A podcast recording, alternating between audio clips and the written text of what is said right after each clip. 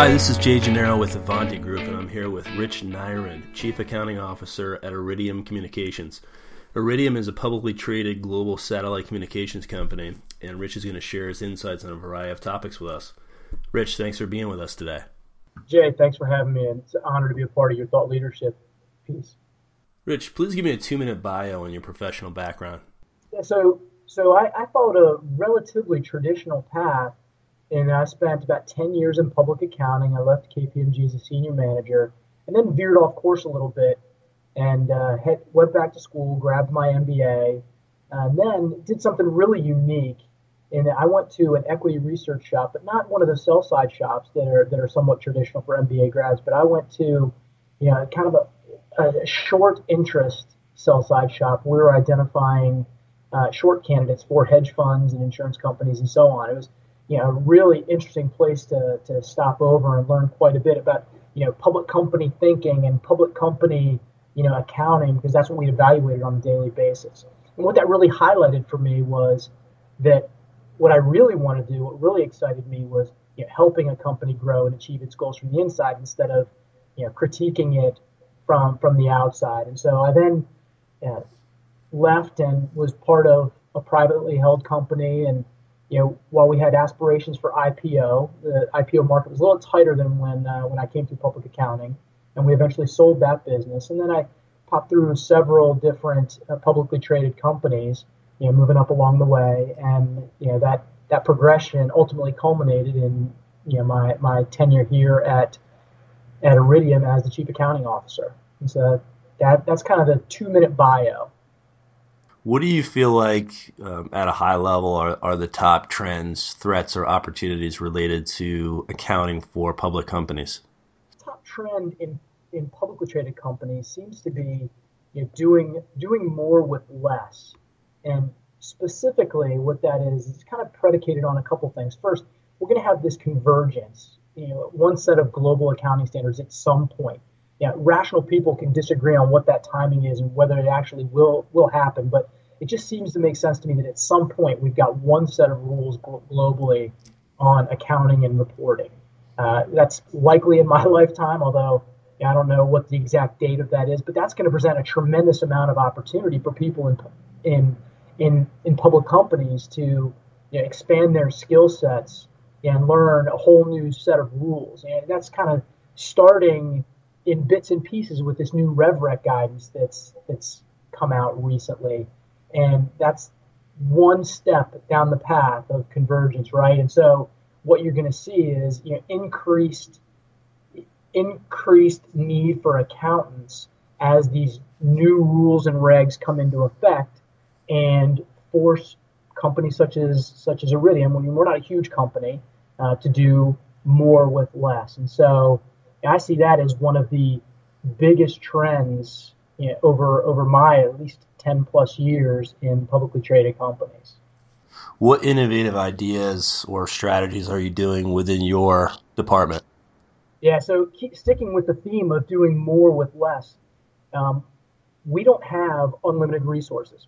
Most companies aren't $10 billion with you know, unlimited resources to put into accounting and finance functions. And so what we try and focus on within Iridium is, again, doing more with less, automation, finding tools or systems that you can utilize in order to limit the amount of manual processing and allow people to, to move away from, from transaction processing and move into data analysis because that's really where the value add is in accounting and finance. It's not necessarily the transaction processing, but what do you do with that information once you have it? You know, and that for us, that's that's everything from integrating our payable system with our, our commercial bank to yeah, management of uh, our commercial credit arrangements. So it's you know it's kind of a wide wide breadth of area and exposure, but it's all it's all predicated on the thought of you know what can we do more cost and time efficiently and allow us to get a better output. How have you, you know, when deciding which areas to automate, how, how have you decided what to do first and what to prioritize? Yeah, much of it is is cost benefit. Will the, this intended system provide me with the most bang for the buck? And while you know over the last four years we've done multiple of these implementations, it's not as though we walked in four years ago and had a stack ranking of 10 different projects. We've tried to identify those we thought would give us the most bang for the buck, do a cost benefit analysis on those, and then either choose them or discard them based on their relative merits at the time. And what that's led us to is this constant stream of systems implementations in order to more, better automate our, our systems in house. And what that really has allowed us to do also is to do more implementations. You can't possibly do all the impl- implementations you want day one, and so you spread them out over some number of periods. And we still have some left on our on our plate to evaluate, and some that we have evaluated and are scheduled for implementation in the future. Mm-hmm. What what do you think's been the biggest challenge that you've had so far in your current role, and, and how did you overcome it? Yeah, so my current role has evolved over the last four years from something of a more traditional accounting controller role to you know a more dynamic finance oriented chief accounting officer. And what that's forced me to do is shift my thinking away from the daily debits and credits and more towards what is the business strategy behind any potential business deal and how do we in finance and accounting help support that business deal? Does it make sense for the business what are the accounting implications? What are the cash flow implications? And then how does that you know that relative cash flow fit into our cash management profile? And that's that's very important in fact critical to us in the way we think here at Iridium because you know, we're we've embarked on and we're very far down the path of a three billion dollar network build out, right? So we have a constellation of satellites, and we're replacing all of those satellites in the constellation over the next two and a half years. We're on the precipice of launching this next generation of satellites, and so this three billion dollar you know constellation is going to require most of our liquid capital, and so cash management is eminently important to us, and it's what we think about on a daily basis, more so than most things around here. So any potential business arrangement has to fit into you know our, our long range thinking about our cash needs. So that's been the kind of the biggest challenge that, that I've faced over the last four years around here. What do you feel like has been your biggest professional achievement? I don't know that there's been any one professional achievement, right?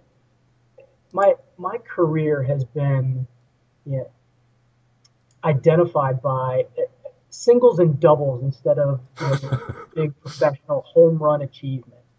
You know, I've been a part of transactions. I've been a part of a bankruptcy. I've been a part of multiple IPOs. All of those are interesting, fun to deal with at the at the moment you're involved in them, and they all provide you with a different way of looking at transactions, businesses, and, and just the way the world operates. And so I wouldn't trade any of those for a different experience. But none of those, in and of themselves, I would characterize as some hallmark professional achievement. You know, we we we raised 300 plus million in in equity over the last three and a half years here. I, I supported those transactions, but I wouldn't characterize those as a, a professional achievement. Right? I want a great a top ten list if this was Sports Center. Right? This is right. You know, every one of those helps contribute. Every transaction that you're a part of, every deci- every business decision you make, helps a company achieve its goals.